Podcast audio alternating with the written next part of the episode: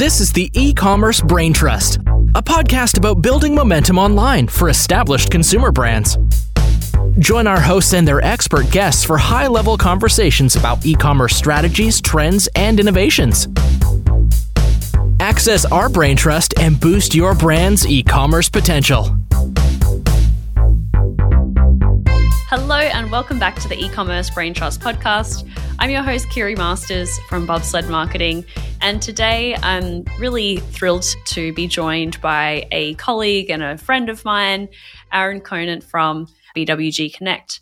Aaron is the co founder and managing director of BWG Connect, a networking and knowledge sharing group of thousands of brands who collectively grow their digital knowledge base and collaborate on partner selection speaking one on one with over 1,200 brands a year and hosting over 250 in person and virtual events.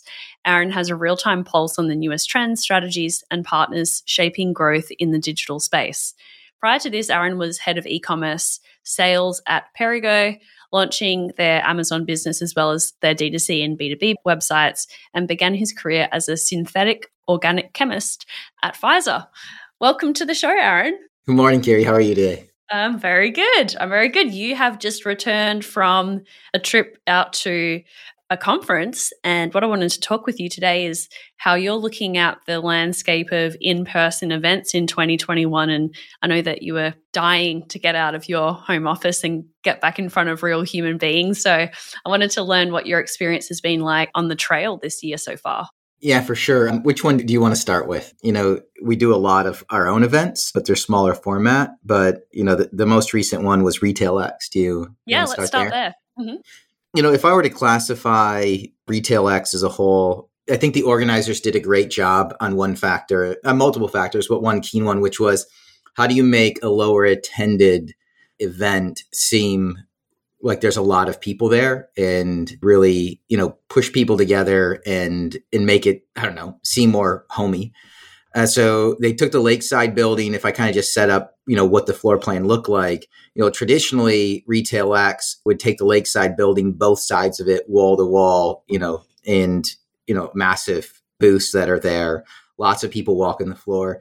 This year they actually you know if you take that lakeside building they cut it in half and then they carved off another third with black curtains. And then they carved off of that two thirds of one half that's left they carved off the back 40% and put in tables and probably like four food carts or so.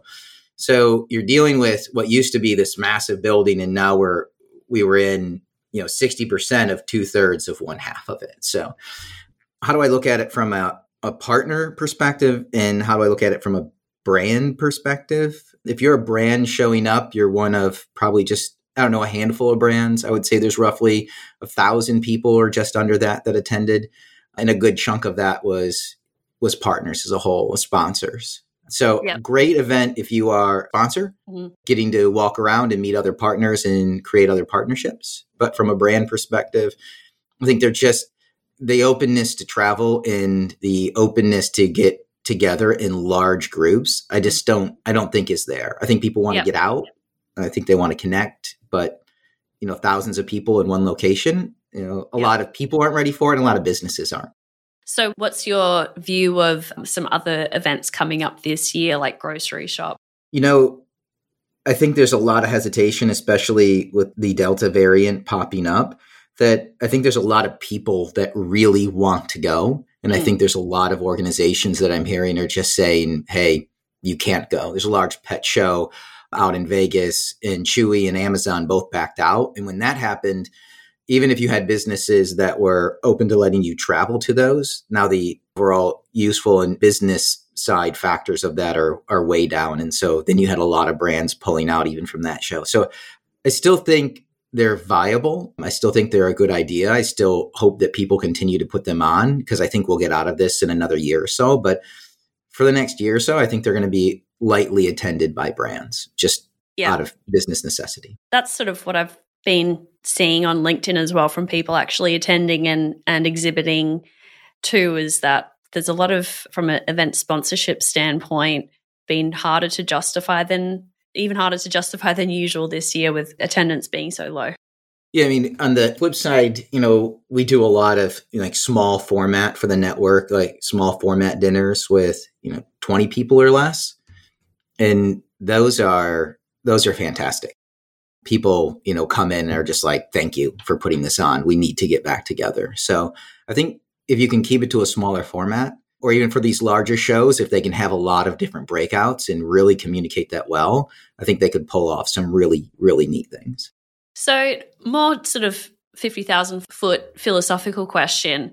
What do you see as the value of these really big format conferences, the Shoptalk and the IRCE and the really large events versus smaller, more intimate events like the ones that you put on with BWG? Like, what's the purpose, do you think, these days of a ecom exec or director of e-commerce of a brand attending either or both of those? Yeah, I think from you know why are they successful? Why do I think they'll come back? You know, maybe not exactly the same as they were before. A lot of stuff won't be, but getting out of the norm, right? Getting out of the office, getting out of your house, and getting away from the office as a whole is something that allows you to focus into network in a different environment. So even if you do, you know, a webinar, right? You're still sitting in your office, home, or you know, in an office. You're you're not able to completely submerge yourself in it. And these larger format events, they not only provide smaller format things to do, like dinners at night or happy hours, connecting. You get that networking and knowledge sharing with other with other brands that are out there but you're also removed from the day to day, which allows you to kind of fully submerge yourself in it. I think everybody yep. needs a break from the sometimes doldrums of work at time. Yeah. So that's where I think they really fill a great space. You know, there's a bit of a paradox that I've noticed people talking about and I've experienced myself. I think back to the last in person conference I went to, which was eTail West in Palm Springs two years ago, almost two years ago. Oh my gosh, seems like such a long time ago. But the experience that I ha- was looking for was really just to network with people in the industry, partners, just meet other people, that informal knowledge sharing that you mentioned. And I went to hardly any of the talks because, especially with really large event, they're often so polished and PRified that there's not, I don't get a ton of value out of those the formal presentations and it's really all about the networking. But what I've noticed people talking about is that it's very hard to get budget approval to attend events without an educational component, even though that's not what they're going there for. They're actually going there for networking and informal knowledge sharing, not for the educational aspect. But that's that's the way that especially larger companies justify sending people to these kind of events. I agree. It's you know, you've probably been there. If you even if you're a speaker and you look around the room and everybody's on their their iPhone, right? Or yeah. their mobile device. Like, yeah. Yeah. Yep. Uh, too totally. funny. No, I completely agree though. So another sort of larger question, I guess the the context here is that people want to learn, they want to stay current. Is attending events in person the best way to do that? And what are the other ways that you see your the brands that you work with stay current? I know not everyone can be like you, Aaron. You speak with 50 different people a week and that's something what lights you up and not every not everyone is able to do that but what do you think like that mix of formal and informal education and net, peer networking should look like yeah i mean you know for me it's it's talking one-on-one with people it's you know a lot of people are hesitant to reach out and connect with other people so i think the number one thing especially in, in the e-commerce space right? I mean, I, I the former lifetime, I kind of read it in the bio. I was a chemist, and it killed me to be at the back of a lab and not be able yeah, to talk I had, to anybody. I had no idea about that. I'm so glad I got your bio because I, I would yeah. never have known. um, yeah. we can go down the, the, whole path on that one and, and scientific method and how you can use it to excel in digital. Maybe that's a, another episode oh. that we can oh. cover. But it's you know so it's a variety of things i think you know the podcast series that are out there including this one are incredibly helpful because you can listen on demand to it but I think, you know, with the events that I do, which will be you know, close to 250 virtual educational informational events, you know, they're all webinars. We do a lot of in person. We'll do a lot more when it comes back. But, you know, it's, I think everybody thinks they're isolated with the issues that they're having. And they don't realize that you know the majority of people out there are probably having the same issue right like how are people tackling profitability on amazon how are hmm. people mm. tackling you know limited storage space in fb if you're you know third party sell fba or you know decrease pos in q4 if you're you know if you're a non-giftable item with amazon what's happening with ios 14.5 update i think a lot of people have multiple contacts they're just not reaching out to to have that conversation with and I mean, that's kind of the purpose behind when I kicked off this networking group was I'd spent seven months trying to find the right social media listening tool. And that shouldn't happen, right? And every one of, you know, if you Google it, everyone that you talk to is the perfect partner for you. That wasn't true, right? There was one that was the best for me. And so I just started calling around and talking to people like, how did you choose what? And you'll find that even though you think different people in your you know maybe they seem like a competitor they're still open to a conversation with you around pain points around supply chain or something like that. So i think the small format events allow you to get a more personal connection and then you know you feel a little bit more comfortable reaching out to individuals after it. And so yep.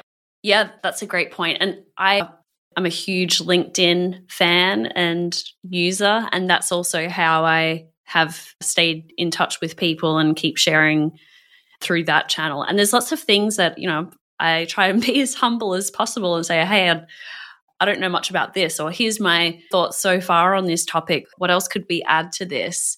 And having those discussions in sort of in that format and having getting into some back and forth with someone on on LinkedIn can be hugely helpful to expand your worldview there. And people are very generous with their sharing their experiences there, which I find super cool and I find a lot of people want to share those experiences. They yeah. want to have that conversation. Yep. You know, it fulfills them to be able to help somebody else out. And so Yeah. Yeah. Yep, definitely. Well, anything you'd want to add to this this discussion that we've had so far on staying current in e-commerce, Aaron? I think, you know, be open to reaching out to those that are around you. Most people in this space love a great conversation on digital. I would say be open to, you know, sharing your biggest pain points, right? A lot of yep. people jump out there and they share their successes, which is fantastic. Um, you're helping a lot of people out when you're sharing that and you're telling them how you actually did it. But, you know, if you think, you know, every day I want to be a little bit better than I was the day before, and you know to do that it's it's kind of putting out there hey these are my pain points this is what i'm trying to solve for and how do we how do i do that and who can help me do it yep I think that's really important. And great way to do that is just expanding your network on a daily basis. How are you growing your network as a whole? How are you getting the right, you know, your own little board of advisors, you know, in place and, you know, engaging with the right people to help, you know, make not just, you know, your business successful, but you as a person successful as well. So, nice. I mean, that's anybody, if you ever want to talk, right? I, this is what I do. I talk to brands all day, every day. So I, I love these conversations. I'm open to chatting with pretty much anybody yeah, if you want to get a run on the board and and you're you're just starting to reach out to people like this, reach out to Aaron. You'll always get a reply back. I love it. And so, speaking of networking and knowledge sharing, tell us a little bit more about BWG Connect and what you do. Yeah, so I kind of gave a little background that I'd had that pain point of finding the right partner. And so it kicked off BWG Connect, you know, thousands of brands in it now. Let's start up the Fortune 100. It's every vertical you can think of. And we just network and knowledge share as a whole. I get to run point on that. So in talking with, you know, 30 to 40 brands a week, I'm just staying on top of the newest trends and strategies and pain points and, you know, partners that are out there that are doing the coolest things and are actually working. And, you know, from those conversations that we're able to get topics, you know, the same topic comes up over and over again. Uh, we can go ahead and post an event on that uh, and then we have this short list then as everybody sharing who's working for them and who's not we have this short list of the top service providers of everything in digital from international expansion in china to you know digital age 3pls that can pick pack ship to performance marketing or help with amazon you know there's the reality is there's a million and one service providers out there but our, our network together has kind of trimmed it down to like the core few that really really work And so we just like to serve as a resource. Um, and whether that's, you know, one-on-one conversations or the virtual events that we do, we'll probably do next year close to 100 in-person, you know, small format networking dinners across the country. But hopefully we also get back to our full day in-person events where we, you know, usually those are in a tier one city and, you know, we can put between two and 250 people in a room and, you know, kind of crunch through some really cool data. But that's, kind of BWG Connect in a nutshell. I mean, check out our website if you want to sign up for any events. We it's free for all the brands that are out there, and uh, just to focus on networking and knowledge sharing across the board. Awesome. So that is bwgconnect.com. Yep. yep awesome. That's it. Thanks, Aaron. Great to speak yeah. with you. Absolutely. Thanks, Kiri.